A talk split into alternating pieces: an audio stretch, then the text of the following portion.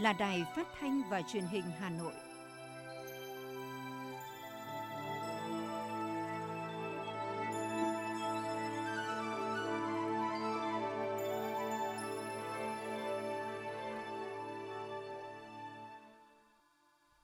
Xin kính chào quý vị và các bạn. Bây giờ là chương trình thời sự của Đài Phát thanh và Truyền hình Hà Nội đang được phát trực tiếp trên sóng FM tần số 90 MHz. Trưa nay, Chủ nhật, ngày 15 tháng 5 năm 2022 có những nội dung chính sau đây.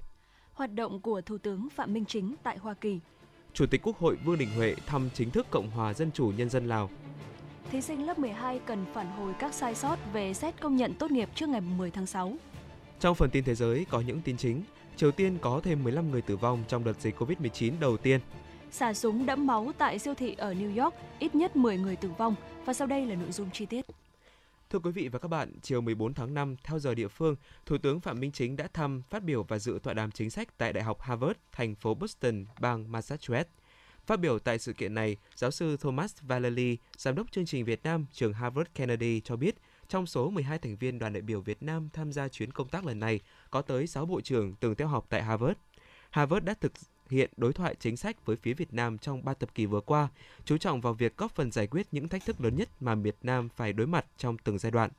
Nhấn mạnh những thách thức mới mà Việt Nam phải đối mặt trong giai đoạn phát triển mới, giáo sư cho biết các cử tọa rất muốn lắng nghe các quan điểm của Thủ tướng Phạm Minh Chính. Trong bài phát biểu quan trọng tại đây, sau khi điểm lại những kết quả chính của hội nghị cấp cao đặc biệt ASEAN Hoa Kỳ các cuộc làm việc với các nhà lãnh đạo của Hoa Kỳ, Thủ tướng dành nhiều thời gian phân tích về chủ đề xây dựng nền kinh tế độc lập, tự chủ gắn với chủ động tích cực hội nhập quốc tế sâu rộng, thực chất, hiệu quả tại Việt Nam.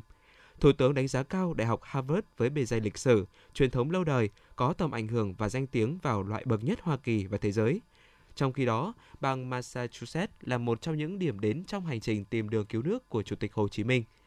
Kết thúc bài phát biểu, Thủ tướng đánh giá cao kết quả hoạt động của Đại học Fulbright và chương trình lãnh đạo quản lý cấp cao do Đại học Harvard và các cơ quan chính phủ Việt Nam phối hợp triển khai.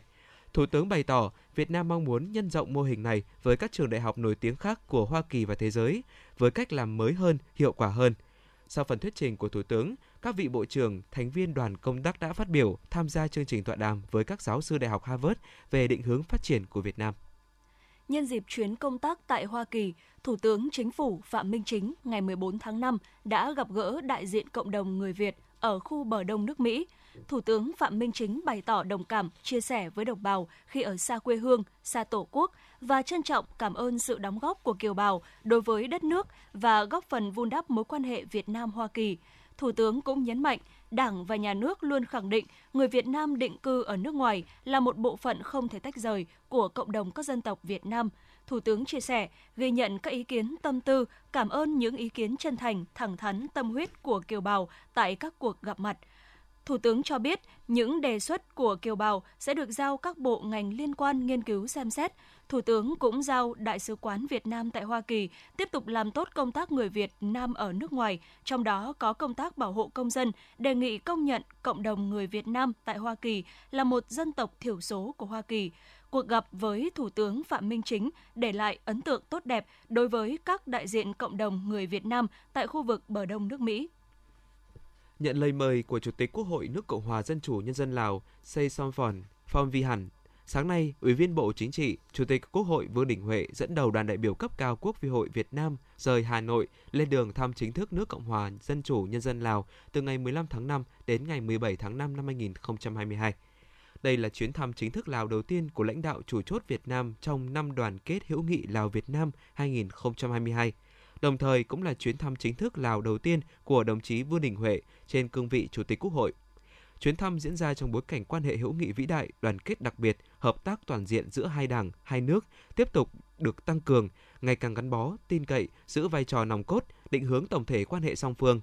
Đặc biệt, hai nước đang có nhiều hoạt động cùng kỷ niệm 60 năm ngày thiết lập quan hệ ngoại giao và 45 năm ngày ký hiệp ước hữu nghị và hợp tác Việt Nam Lào. Hôm nay, Tổng thống Hy Lạp Katerina Satkilaropoulou sẽ bắt đầu chuyến thăm chính thức Việt Nam theo lời mời của Chủ tịch nước Nguyễn Xuân Phúc. Chuyến thăm diễn ra trong các ngày từ ngày 15 đến ngày 19 tháng 5. Dự kiến trong thời gian thăm Việt Nam, Tổng thống Hy Lạp sẽ có cuộc hội đàm quan trọng với Chủ tịch nước Nguyễn Xuân Phúc, tới chào xã giao Tổng bí thư Nguyễn Phú Trọng và hội kiến với Chủ tịch Quốc hội Vương Đình Huệ bà Tổng thống Hy Lạp cũng sẽ tới thăm một số địa điểm văn hóa du lịch tại Hà Nội, gặp gỡ lãnh đạo thành phố Hồ Chí Minh và thăm một số địa điểm kinh tế văn hóa du lịch tại thành phố Hồ Chí Minh. Bà Satkila Ropolo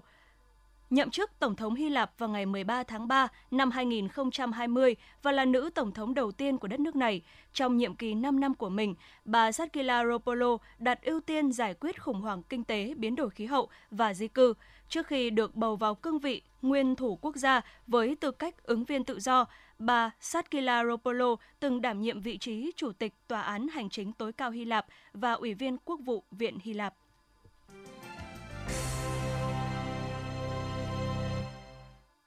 Chương trình thời sự xin được tiếp nối với một số thông tin đáng chú ý khác. Thưa quý vị, phần thô Trung tâm Nghiên cứu và Phát triển mới đã chính thức hoàn thành xây dựng tại khu đô thị Tây Hồ Tây, Hà Nội. Sau hơn 2 năm xây dựng, đây là một mốc quan trọng đánh dấu việc hoàn thành phần thô của công trình, tương đương với 70% khối lượng công việc. Qua đó đảm bảo việc thi công đúng tiến độ để có thể hoàn thành xây dựng trung tâm nghiên cứu và phát triển mới vào cuối năm nay như cam kết với chính phủ Việt Nam – Trung tâm nghiên cứu và phát triển mới có quy mô đầu tư khoảng 220 triệu đô la Mỹ, được thiết kế với 16 tầng nổi và 3 tầng hầm với tổng diện tích xây dựng là hơn 11.600 m2 và diện tích sàn là hơn 79.500 m2. Thông qua việc xây dựng trung tâm nghiên cứu và phát triển hiện đại, đơn vị chủ quản mong muốn năng lực nghiên cứu của các kỹ sư Việt Nam sẽ được nâng tầm, không chỉ trong lĩnh vực phát triển sản phẩm mà còn ở các lĩnh vực nghiên cứu trí tuệ nhân tạo AI, vạn vật kết nối IoT, dữ liệu lớn Big Data, mạng 5G, tạo tiền đề để Việt Nam có thể đi trước đón đầu với những thay đổi của cuộc cách mạng công nghiệp 4.0. Theo Bộ Giáo dục và Đào tạo, việc kiểm tra đánh giá trong giáo dục phổ thông đã không phù hợp. Do đó, Bộ đề xuất 7 giải pháp đổi mới kiểm tra đánh giá, trong đó bao gồm xây dựng và ban hành quy định về chuẩn đánh giá theo chương trình giáo dục phổ thông năm 2018, tăng cường đánh giá năng lực thực hành, vận dụng kiến thức và giải quyết các vấn đề, tình huống thực tiễn, đổi mới nội dung và hình thức thi tốt nghiệp trung học phổ thông, bảo đảm đồng bộ với việc triển khai thực hiện chương trình giáo dục phổ thông 2018. Bên cạnh đó, việc kiểm tra đánh giá cần tạo không gian cho nhà trường, giáo viên sáng tạo hơn nữa về các biện pháp thực hiện, huy động sự tham gia nhiều hơn của các bên như phụ huynh, cộng đồng cùng với giáo viên và học sinh. Thời điểm này, hơn 1 triệu thí sinh đang học lớp 12 năm học 2021-2022 và thí sinh tự do trên cả nước đã hoàn thành việc đăng ký dự thi tốt nghiệp trung học phổ thông năm 2022. Thí sinh lớp 12 có thể phản hồi về các sai sót nếu có liên quan đến thông tin xét công nhận tốt nghiệp trung học phổ thông năm 2022 trên hệ thống quản lý thi trước ngày 10 tháng 6 năm nay. Thí sinh đăng nhập vào hệ thống quản lý thi của Bộ Giáo dục và Đào tạo, địa chỉ thí sinh.thi tốt nghiệp thpt.edu.vn để tra cứu, phát hiện và báo cáo để được hỗ trợ sửa chữa, bổ sung kịp thời các thông tin bị sai sót và nhầm lẫn. Từ nay tới trước ngày 21 tháng 5, các trường phổ thông có trách nhiệm in danh sách thí sinh đăng ký dự thi theo thứ tự A, B, C, tổ chức cho thí sinh giả soát, ký xác nhận thông tin đăng ký dự thi trên danh sách.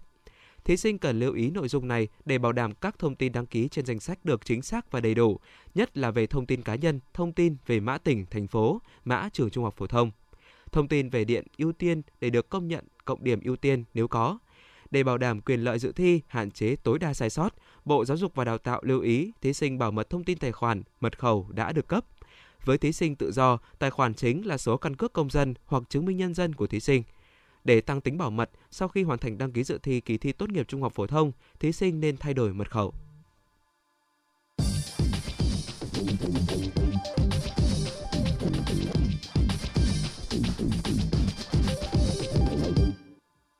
Thưa quý vị và các bạn, hành trình thầy thuốc trẻ làm theo lời bác, tình nguyện vì sức khỏe cộng đồng là hoạt động tiêu biểu của phong trào sung kích tình nguyện vì cuộc sống cộng đồng được Trung ương Hội Liên hiệp Thanh niên Việt Nam và Trung ương Hội Thầy thuốc trẻ Việt Nam tổ chức hàng năm, thu hút hàng chục nghìn lượt y bác sĩ, thầy thuốc trẻ trên mọi miền cả nước tình nguyện tham gia. Hành trình thầy thuốc trẻ làm theo lời bác, tình nguyện vì sức khỏe cộng đồng năm 2022 với chủ đề chăm sóc sức khỏe hậu COVID-19 được triển khai từ ngày 14 tháng 5 đến hết năm nay. Mục tiêu của hành trình là phát hiện kịp thời các trường hợp mắc bệnh lý giai đoạn hậu COVID-19, can thiệp chăm sóc và điều trị kịp thời, hạn chế thấp nhất nguy cơ tử vong, nguy cơ ảnh hưởng đến các hoạt động chức năng, giảm chức năng và sức khỏe cho người hậu COVID-19. Tại Hà Nội, Thành đoàn Hà Nội, Hội Liên hiệp Thanh niên thành phố đã phối hợp cùng Hội Thầy thuốc trẻ Hà Nội tổ chức hành trình Thầy thuốc trẻ thủ đô chăm sóc sức khỏe hậu COVID-19 năm 2022, trạm AI, trạm sức khỏe là một trong những người dân thủ đô đầu tiên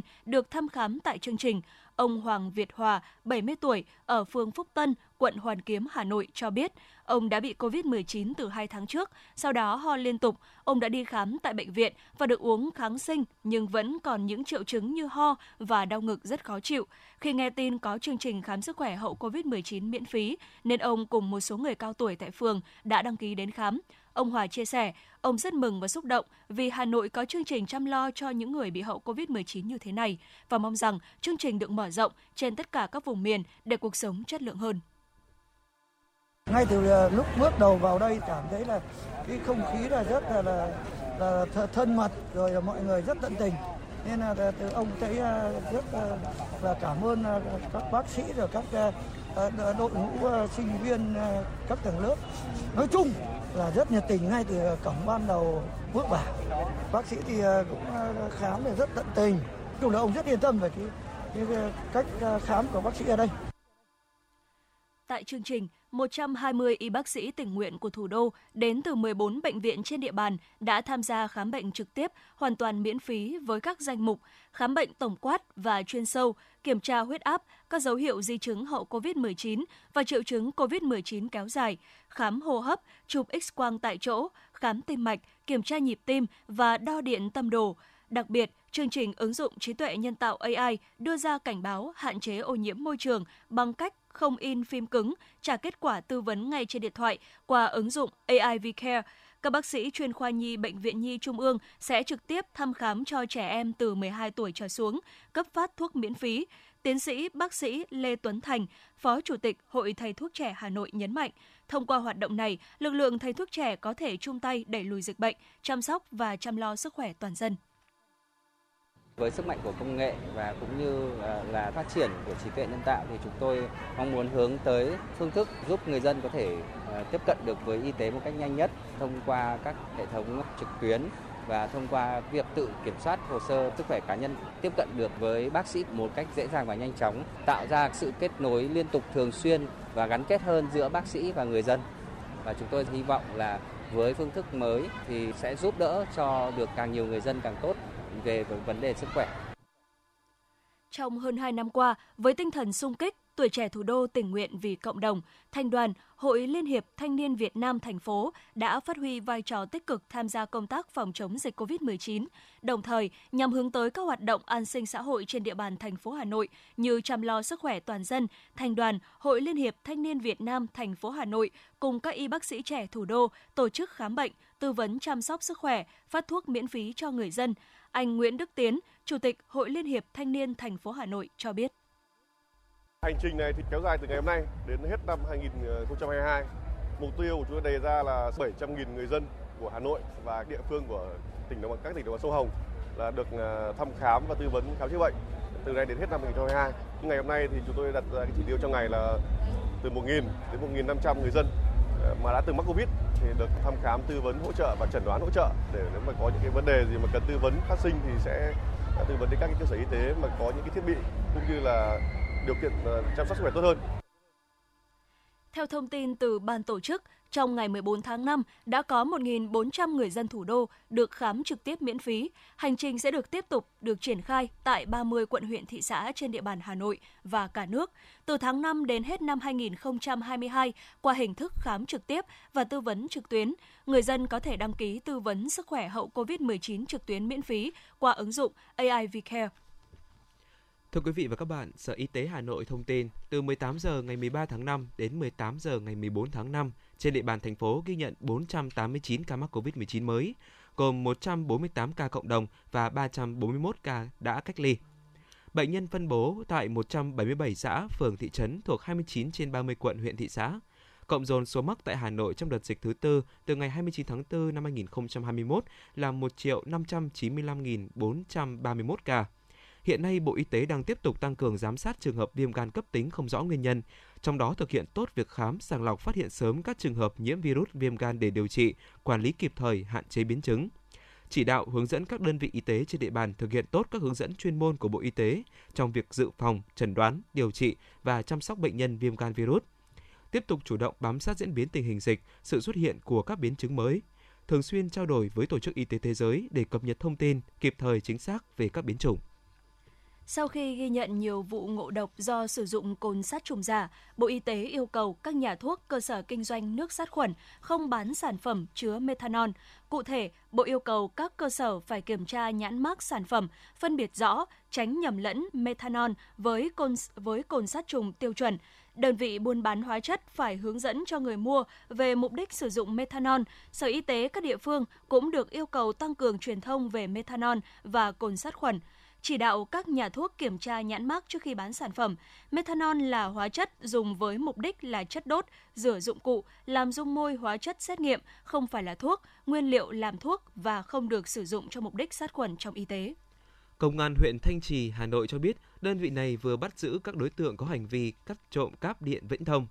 Trước đó, khoảng 1 giờ ngày 13 tháng 5, tổ công tác công an huyện Thanh Trì làm nhiệm vụ tuần tra kiểm soát tại đường Nguyễn Bạc, xã Tứ Hiệp, phát hiện hai đối tượng điều khiển xe máy có biểu hiện nghiêm nghi vấn. Tổ công tác đã yêu cầu hai đối tượng dừng xe để kiểm tra hành chính. Qua kiểm tra, hai đối tượng khai nhận tên là Đinh Phương Nam, sinh năm 2004, hộ khẩu tại Tân Lập, Thanh Sơn, tỉnh Phú Thọ và Đinh Văn Công, sinh năm 2000, hộ khẩu tại Hợp Thành, thành phố Hòa Bình, tỉnh Hòa Bình. Trong cốp xe, hai đối tượng mang theo nhiều dụng cụ như kìm cộng lực, kìm cắt, thang kéo. Qua đó, qua đấu tranh, các đối tượng khai nhận đã cùng thực hiện hành vi cắt trộm cáp điện viễn thông tại khu vực tập thể Z179 Tứ Hiệp, huyện Thanh Trì. Ngoài ra, công an huyện cũng đã làm rõ đối tượng Nguyễn Quang Vinh, sinh năm 2000, hộ khẩu tại Hợp Thành, thành phố Hòa Bình, tỉnh Hòa Bình, là đối tượng cùng tham gia trộm cắp với Nam và Công trước đó. Đối tượng Vũ Thị Hồng Theo, sinh năm 1974, hộ khẩu Xuân Thượng, Xuân Trường, Nam Định, thu mua tiêu thụ tài sản do nhóm đối tượng trộm cắp trên.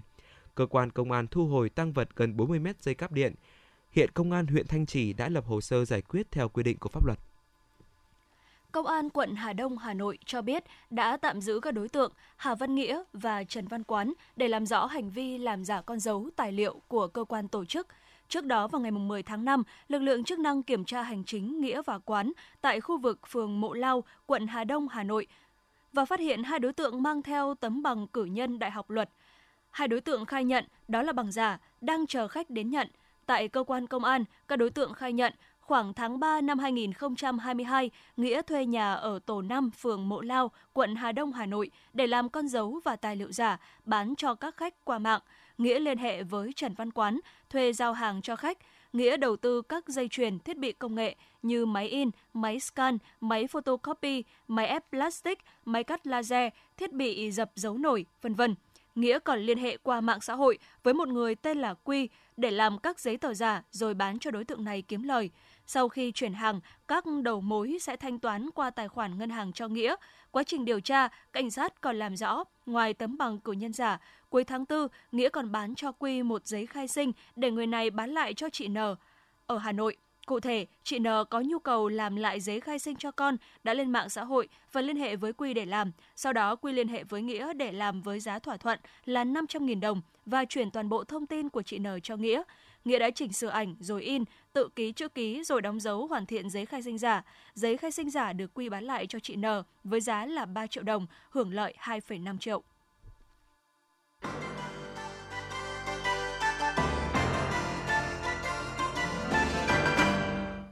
Xin chuyển sang phần tin thế giới. Thưa các bạn, ngày hôm qua tại Berlin, Ngoại trưởng các nước thuộc Tổ chức Hiệp ước Bắc Đại Tây Dương NATO đã tổ chức họp không chính thức. Thông báo của Bộ Ngoại giao Đức cho biết tâm điểm của cuộc họp là cuộc chiến của Nga tại Ukraine và khái niệm chiến lược mới của NATO. Cuộc họp cũng có sự tham gia của các khách mời đặc biệt là các đại diện của Phần Lan và Thụy Điển.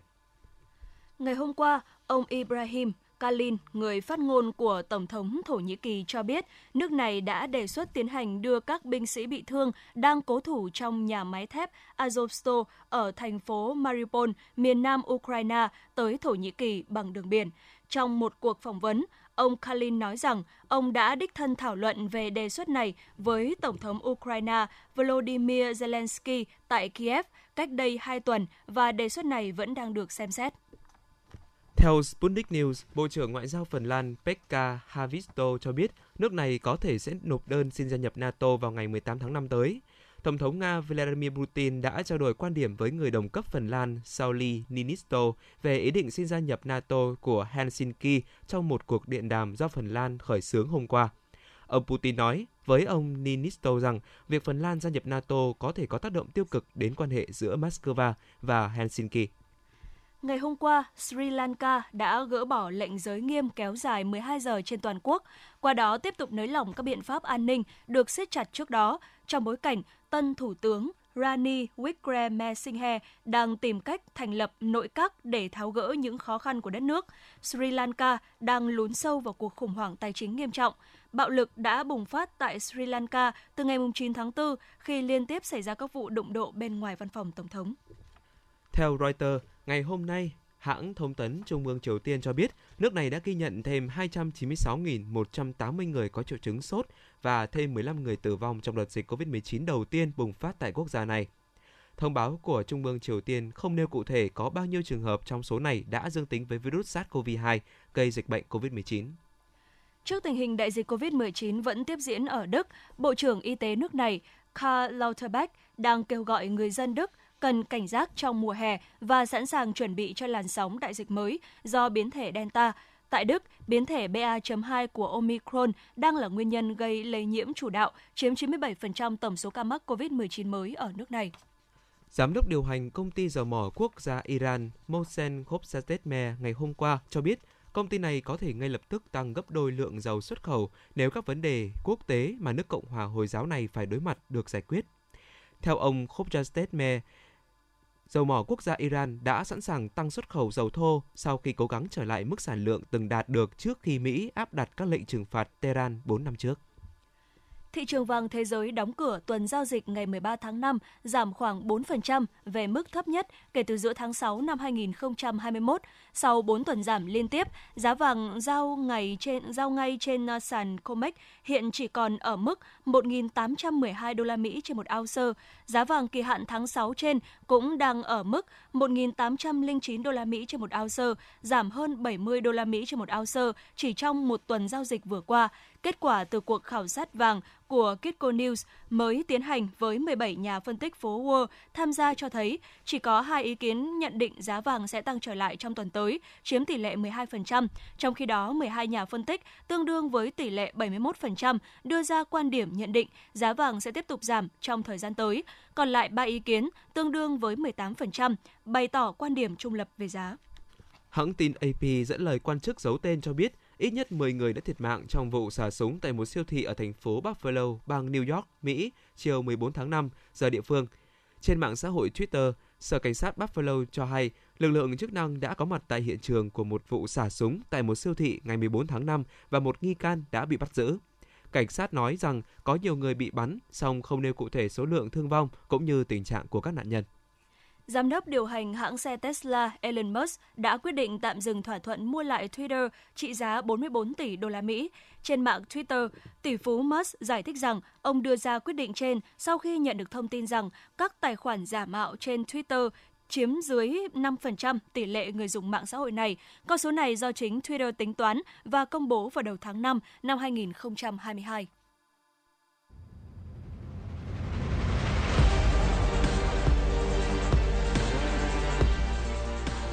Bản tin thể thao. Bản tin thể thao.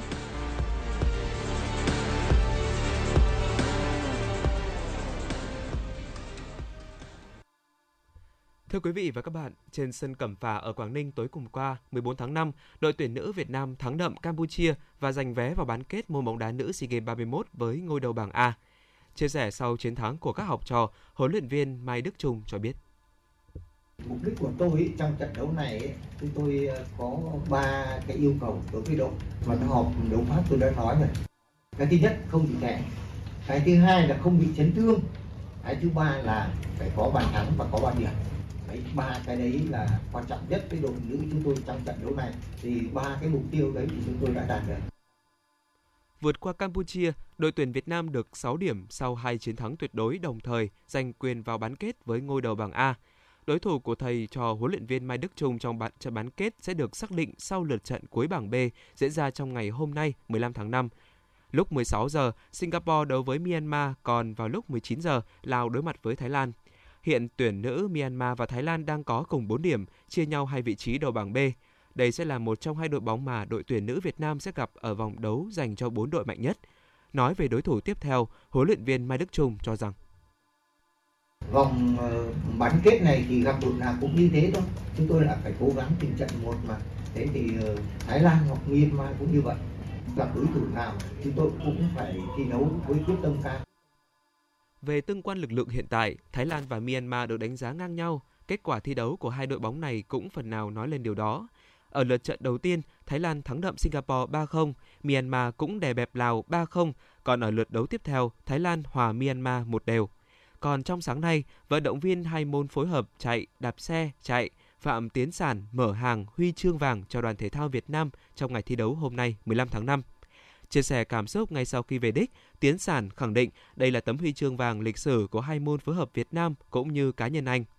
Cựu tuyển thủ điền kinh quốc gia đã đổi màu huy chương cho riêng mình sau 3 kỳ SEA Games giành huy chương bạc môn điền kinh. Phạm Tiến Sản chia sẻ đầy cảm xúc. Thật sự ờ, đến bây giờ cảm giác ờ, người vẫn lưng ạ, sự là rất vui, cảm xúc đã dâng trào quá. Bởi vì ờ, một điều đặc biệt là mình đã được quay trở lại đội tuyển sau 4 năm bản thân em đã đổi màu sau 3 kỳ SEA Games. Hy vọng trong thời gian tới thì liên đoàn ba môn sẽ được thành lập để bọn em có nhiều cái điều kiện tập luyện hơn để tham gia những cái giải thi đấu lớn hơn.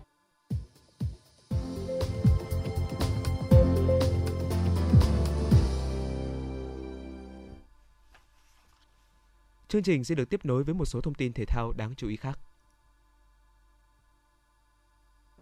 Kinh ngư Nguyễn Huy Hoàng bước vào nội dung thi đấu đầu tiên 1.500m tự do. ưu thế vượt trội thể hiện rõ ngay ở những vòng đầu tiên sau khi một mình dẫn đầu suốt hơn nửa chặng. Nguyễn Huy Hoàng băng băng về đích, bỏ xa tất cả các đối thủ. Giành huy chương vàng với thành tích 15 phút 00 giây 75, Huy Hoàng một lần nữa khẳng định vị trí độc tôn ở cự ly 1.500m tự do anh vinh dự được Phó Thủ tướng Vũ Đức Đam trao huy chương vàng. Ngay sau đó, kỳ ngư Phạm Thành Bảo đã xuất sắc vượt qua các đối thủ mạnh để về đích đầu tiên, phá kỷ lục SEA Games cự ly 100m x với thành tích 1 phút 1 giây 17. Kỷ lục cũ là 1 phút 1 giây 46. Lê Nguyễn Pau giành huy chương bạc 100m ngửa với thành tích 56 giây 08. Vô địch nội dung này là vận động viên Jen Quequa của Singapore với thành tích 54 giây 83. Một sự kiện hy hữu đã xảy ra ở nội dung cuối cùng 4 x 100m tiếp sức. Theo kết quả ban đầu, đội Singapore về nhất với thành tích 3 phút 17 giây 19. Đứng thứ hai là Malaysia và Việt Nam xếp thứ ba. Tuy nhiên, sau khi xem lại băng hình, trọng tài xác định huyền thoại Joseph Schooling, người Singapore, và Wenson, người Malaysia, đã phạm quy nên kết quả thi đấu của cả hai đội không được công nhận. Vì thế, đội Việt Nam vô tình được đôn lên vị trí số 1, bất ngờ giành luôn tấm huy chương vàng. Ở nội dung này, huy chương bạc thuộc về Indonesia và huy chương đồng thuộc về Thái Lan. Điền kinh Việt Nam tại SEA Games 31 mở màn với tấm huy chương vàng của Nguyễn Thị Oanh ở nội dung 1.500m nữ, đạt thành tích 4 phút 14 giây 98. Sau đó, cô tiếp tục thi đấu thăng hoa ở nội dung 5.000m. Nguyễn Thị Oanh đánh bại người bám đuổi duy nhất là đồng đội Phạm Thị Hồng Lệ để bảo vệ thành công huy chương vàng tại SEA Games 31. Tại chung kết Điền kinh 1.500m nam, Lương Đức Phước đã có lượt chạy rất xuất sắc sau khi bứt tốc về đích bất ngờ từ phía sau. Thành tích của anh là 3 phút 54 giây 37 để mang về tấm huy chương vàng cho Việt Nam. Đồng đội của anh là Trần Văn Đảng đã khá đuối sức ở chặng cuối nên xếp sau Đức Phước và giành được huy chương bạc. Đáng tiếc ở nội dung 4 x 400m hỗn hợp, Trần Nhật Hoàng, Nguyễn Thị Huyền, Trần Đình Sơn và Quách Thị Lan đã không bảo vệ được huy chương vàng giành được ở SEA Games trước. Ở lượt cuối, Quách Thị Lan dù có được lợi thế chạy trước nhưng vận động viên Thái Lan đã vượt lên ở những mét cuối cùng, qua đó đành chấp nhận tấm huy chương bạc. Với việc có thêm 14 tấm huy chương vàng trong ngày hôm qua, đoàn thể thao Việt Nam đã có 39 huy chương vàng, 30 huy chương bạc và 28 huy chương đồng để tiếp tục đứng vững ngôi đầu bảng tổng sắp huy chương SEA Games 31. Dự báo thời tiết vùng châu thổ sông Hồng và khu vực Hà Nội chiều và tối ngày 15 tháng 5 năm 2022, vùng đồng bằng Bắc Bộ, chiều có lúc có mưa rào và rông, đêm không mưa, nhiệt độ từ 22 đến 28 độ. Vùng núi Ba Vì Sơn Tây, chiều có mưa vừa mưa to và rông, đêm không mưa, nhiệt độ từ 23 đến 25 độ. Ngoại thành từ Phúc Thọ tới Hà Đông, chiều có lúc có mưa rào và rông, đêm không mưa, nhiệt độ từ 23 đến 25 độ. Phía Nam từ Thanh Oai, Thường Tín đến Ứng Hòa, chiều có lúc có mưa rào và rông, đêm không mưa, nhiệt độ từ 22 đến 26 độ. Mê Linh, Đông Anh, Sóc Sơn, chiều có mưa vừa mưa to và rông, đêm không mưa, nhiệt độ từ 23 đến 25 độ. Trung tâm thành phố Hà Nội, chiều có lúc có mưa rào và rông, đêm không mưa, nhiệt độ từ 23 đến 25 độ. Quý vị và các bạn vừa nghe chương trình thời sự của Đài Phát thanh Truyền hình Hà Nội, chỉ đạo nội dung nhà báo Nguyễn Kim Khiêm, chỉ đạo sản xuất Nguyễn Tiến Dũng, tổ chức sản xuất Xuân Luyến, đạo diễn Kim Oanh, phát thanh viên Hoàng Nam Thu Minh cùng kỹ thuật viên Quốc Hoàn thực hiện. Xin chào và hẹn gặp lại trong chương trình thời sự sau.